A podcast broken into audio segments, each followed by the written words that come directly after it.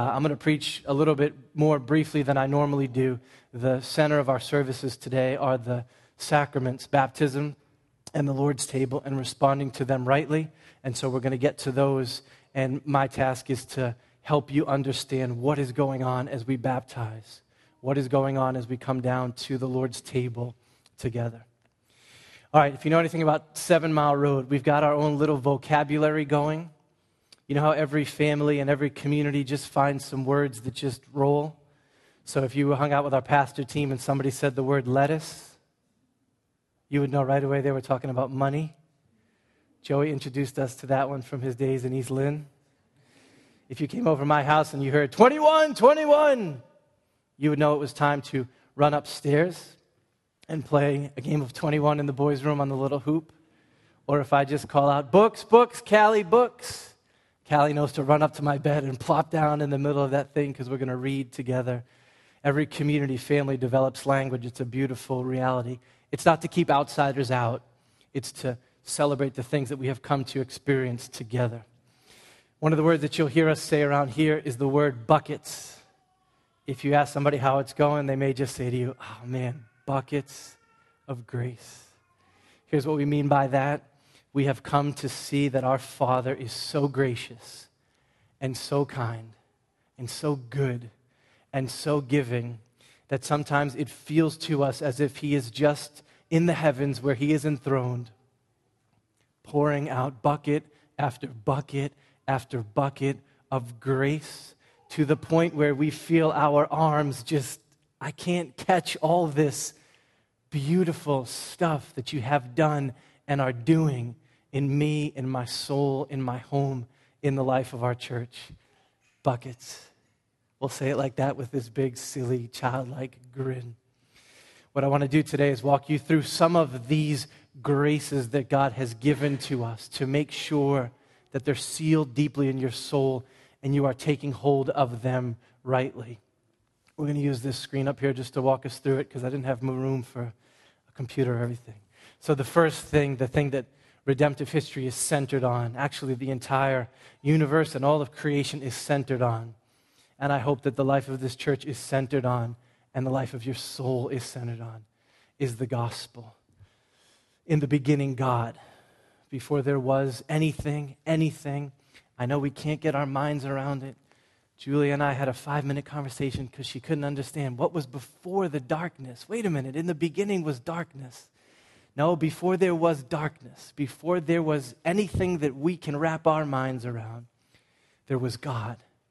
Infinitely glorious, infinitely holy, infinitely beautiful, infinitely wise, and infinitely loving and glad because this God existed from before there was anything, always as Father and Son and Spirit, in this Trinitarian reality of gladness and love, each for the other, selfless, perfect, beautiful. Out of the outflow of that godness of God, He creates the heavens, the galaxies, the stars, the earth, the ground, the water, vegetation, animal life. And then at the height of his creation, the Father, the Son, and the Spirit create men and women in God's image, bearing his likeness, to know him, to enjoy him, to be loved by him, to be known by him and to bear his image across his creation, to be his stewards, his co laborers in showing off his glory.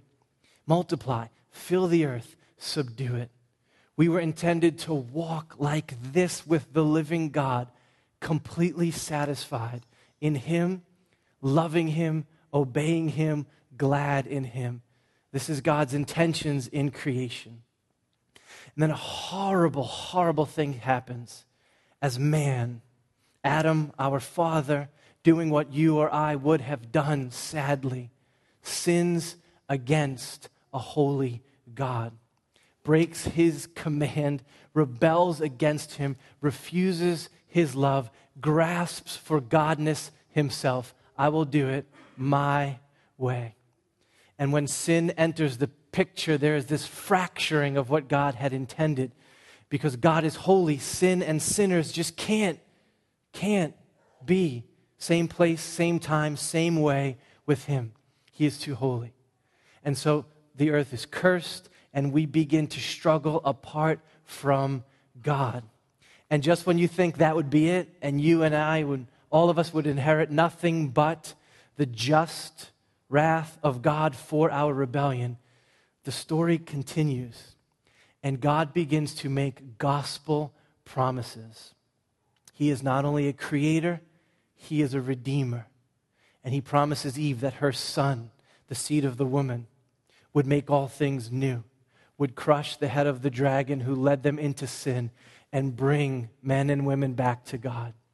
Throughout the older covenant, we see the story progressing as God covenants with his people and makes promises to his people through Noah and Abraham and Isaac and Jacob and his sons, through Moses and the nation of Israel, through King David and the prophets. God is getting us ready for the salvation that he promised. And then, at the height of this story, God does what we could never have imagined he would do. He comes himself to save us. And God the Son, eternally, Jesus, steps in in obedience to the Father and takes on flesh. And he walks in this cursed world, enduring all that you and I endure because of our sin.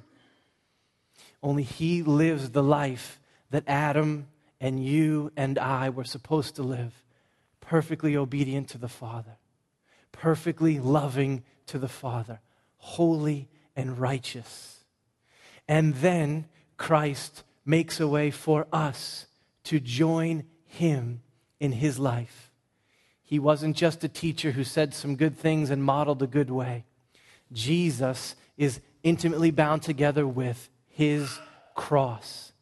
This is why we started our day today saying from 1 Corinthians, this is what I give you of first importance. And what's the first thing that he said? Christ died for our sins. Jesus of Nazareth, Yeshua, lives the life we should have lived, and then marvelously, he dies the death that we should have died like a sacrificial lamb in our place. He bleeds and bleeds and bleeds, and in his blood, our redemption is purchased. He's buried in a tomb, dead like we should have been. And then on the third day, by the Spirit, the Father vindicates the Son, raises Christ from the dead, never to taste death again. He gives him all authority in heaven and on earth.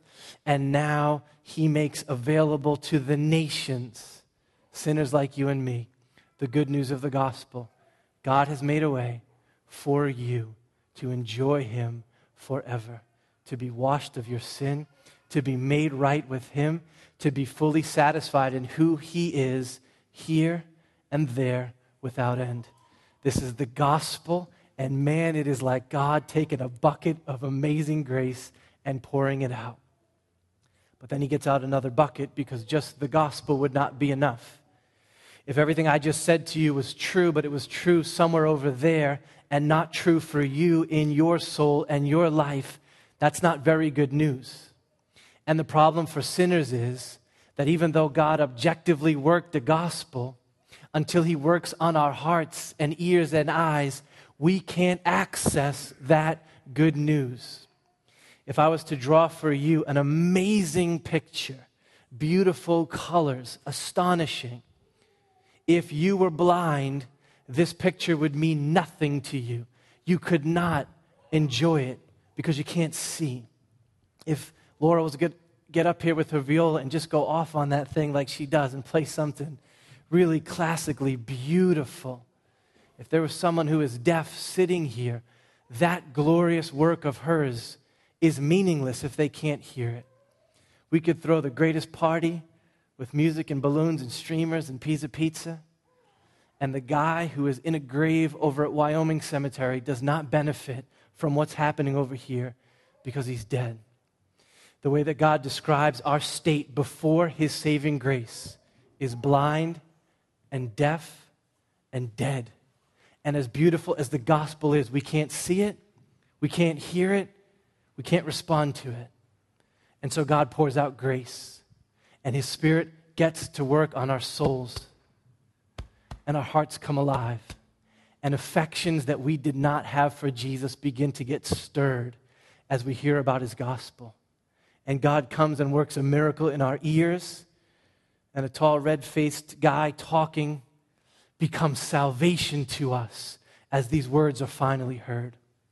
And the glory of God in the face of Christ that seemed ridiculous to us suddenly becomes the most astonishingly beautiful sight that we have ever seen. The gospel is not only objectively true, but in his saving grace, God by his Spirit shows up and he makes it subjectively true for you, and you take hold of that. If all of that wasn't enough buckets of grace, because it would have been, God keeps going.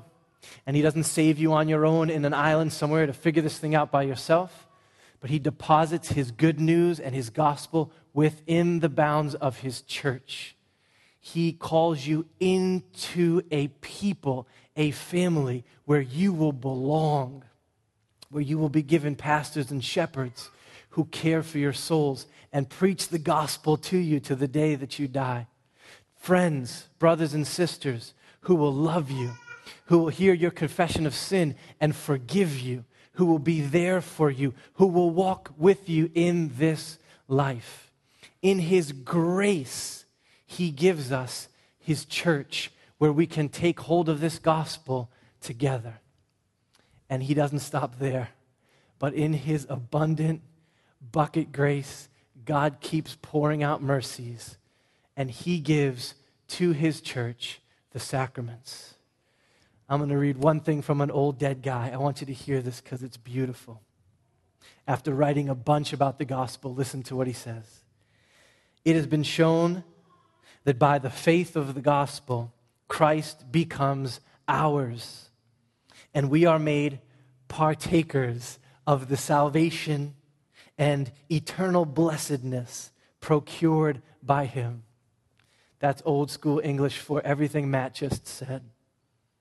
But as our ignorance and sloth, and I may add vanity of mind, stand in need of external helps, in other words, God knows how frail we are and what a mess we are and how much help we need to really believe the gospel, by which faith may be begotten in us and may increase and make progress in us. God, in accommodation to our weakness, has added many helps.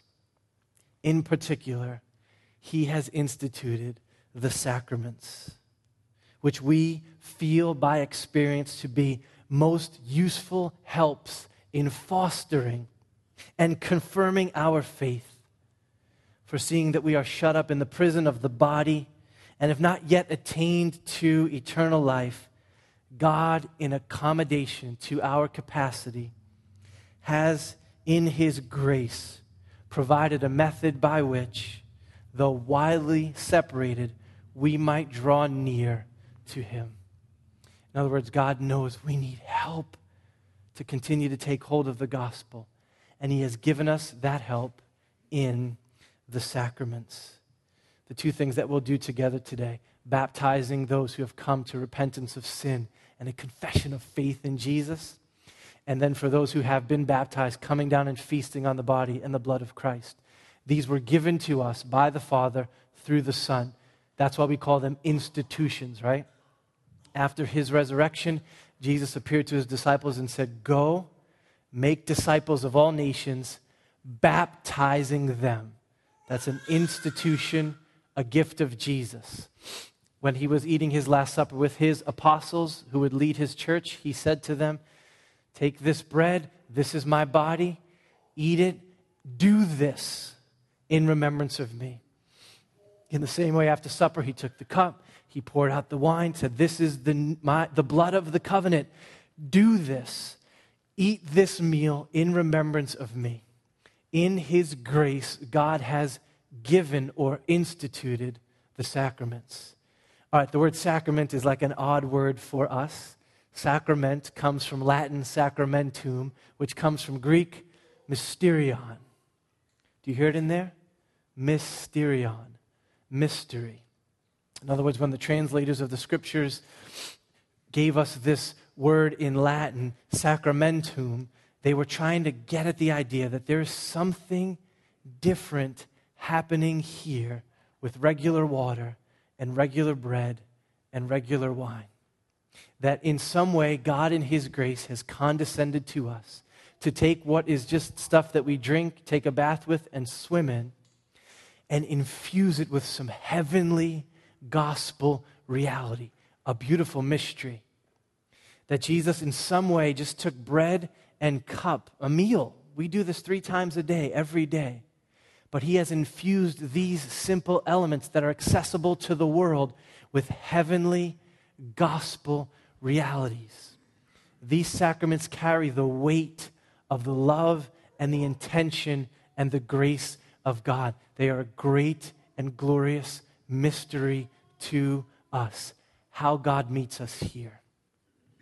It's a simple definition of the sacraments. We would say that they are a sign, an external sign, in which the Lord seals on our consciences his promises to us in order to sustain the weakness of our faith.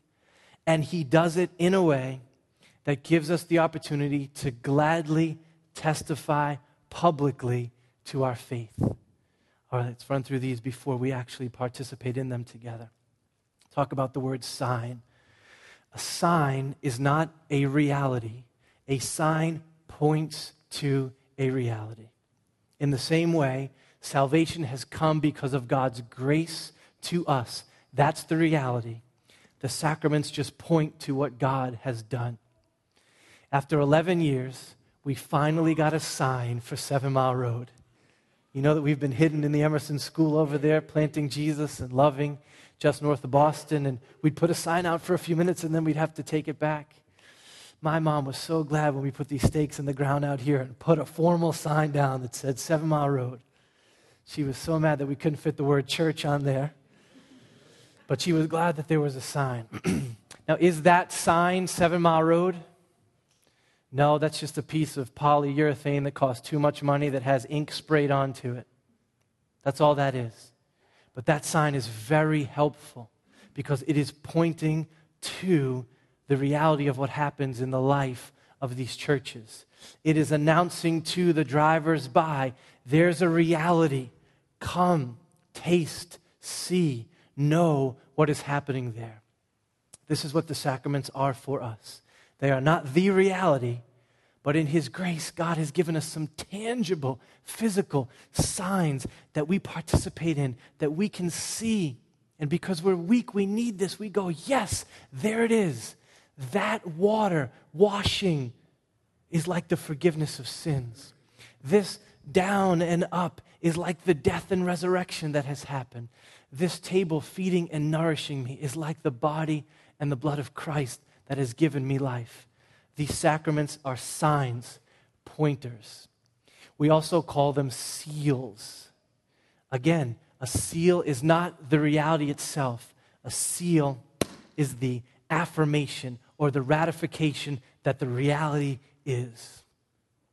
Okay, some of you folks are in college, some of you have rolled through high school, rolled through college, rolled through graduate school.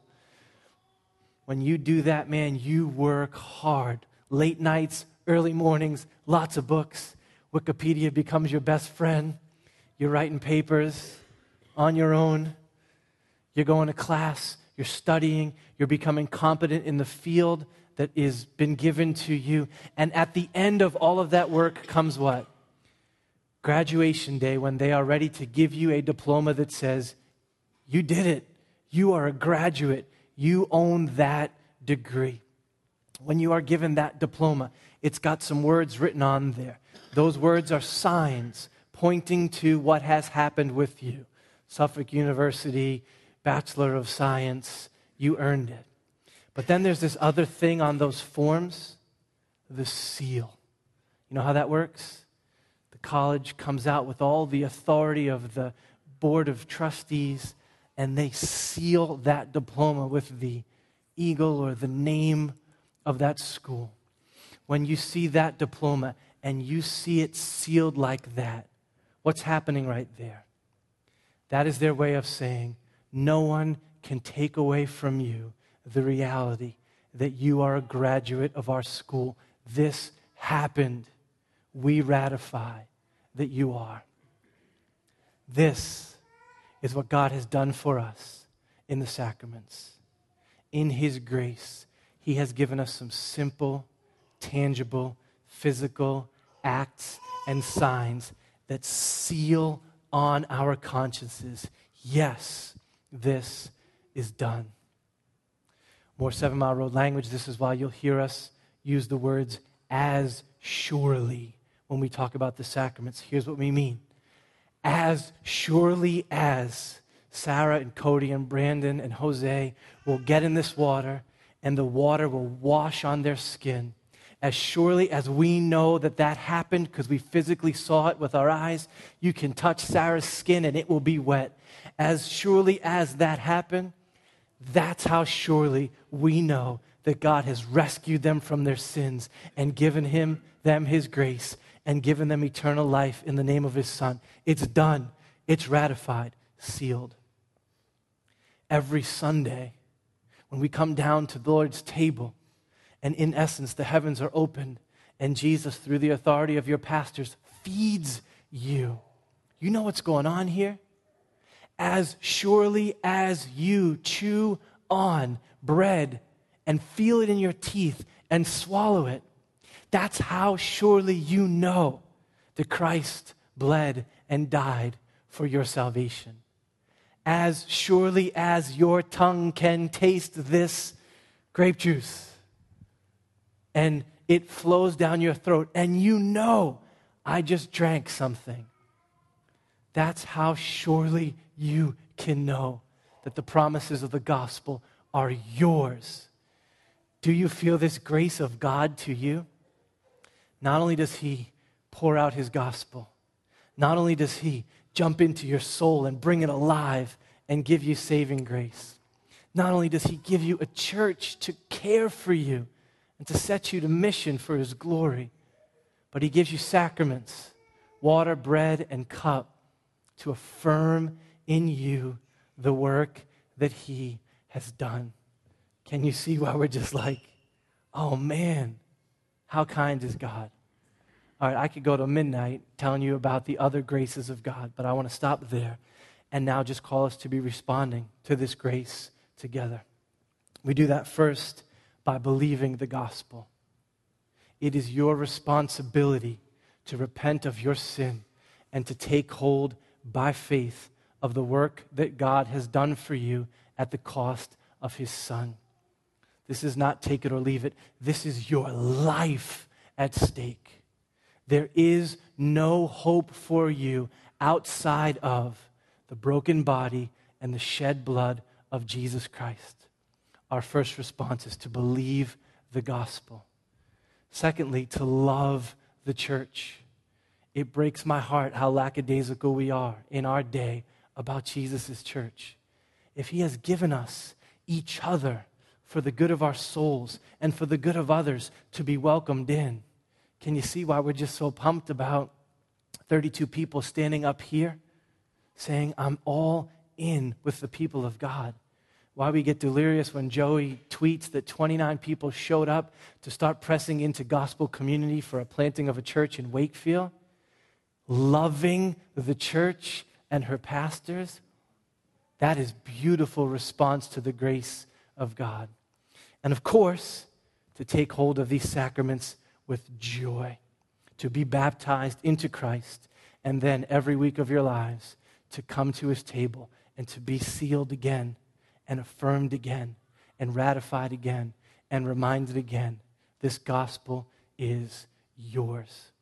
We are responsible to respond to these gifts of God's grace with all of our hearts, all of our minds, all of our souls, to love Him that deeply. And that's what we're doing together today. All right, let's talk baptism for a minute. Um, we've got a baptismal that is right up here. Our pastors have spent a bunch of time talking and praying about this. This morning, we are not only going to baptize some folks who have come to faith with us in the life of this church and have sat with our pastors and made their confession of faith, and they're going to look in a video camera later on and tell their story of God's grace to them. And we're going to sign them and we're going to seal them, and we're doing this in public, right? I wish there weren't roofs on this building because the gospel talks about the roofs being torn off of these things, and we are in heavenly realities and places when we gather in here. You can't go get baptized in the corner of your basement. You do that for the world to see the grace that has been given to you and your response to say yes. But we've also talked about making that offer out loud right now to any of you who have not repented of your sin and believed the gospel and been marked with the sign of baptism and stepped into the community of the blood-bought saints of Jesus Christ.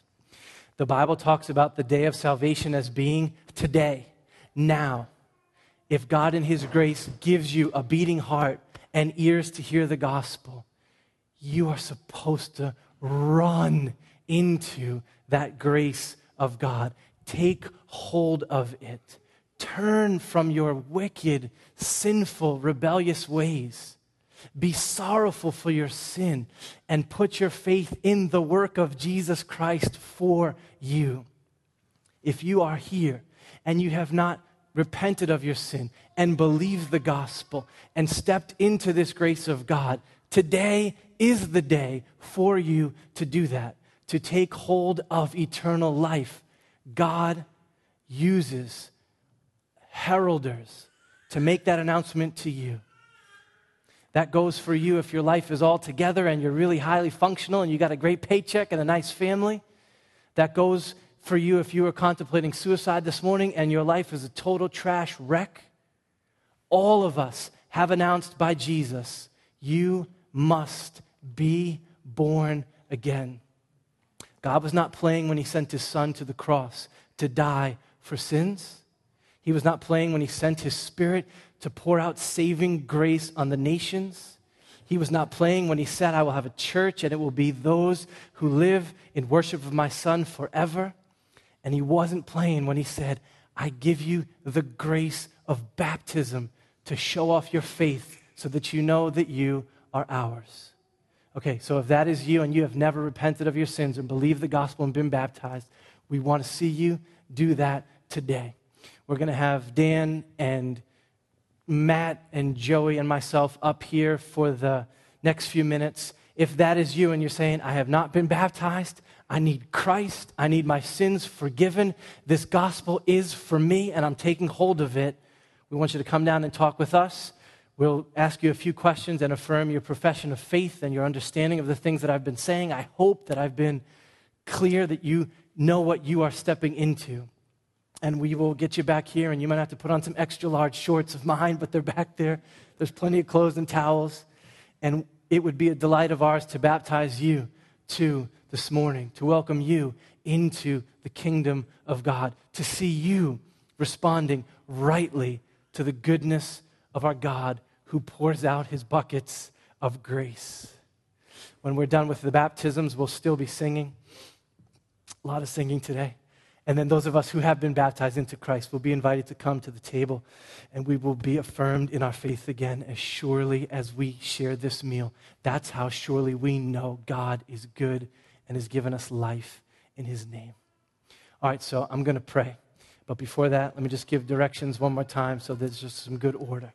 So, Cody and Sarah and Brandon and whoever else is locked in for being baptized, you guys can, can come in the back and women's room on the left, men's room on the right, and get changed.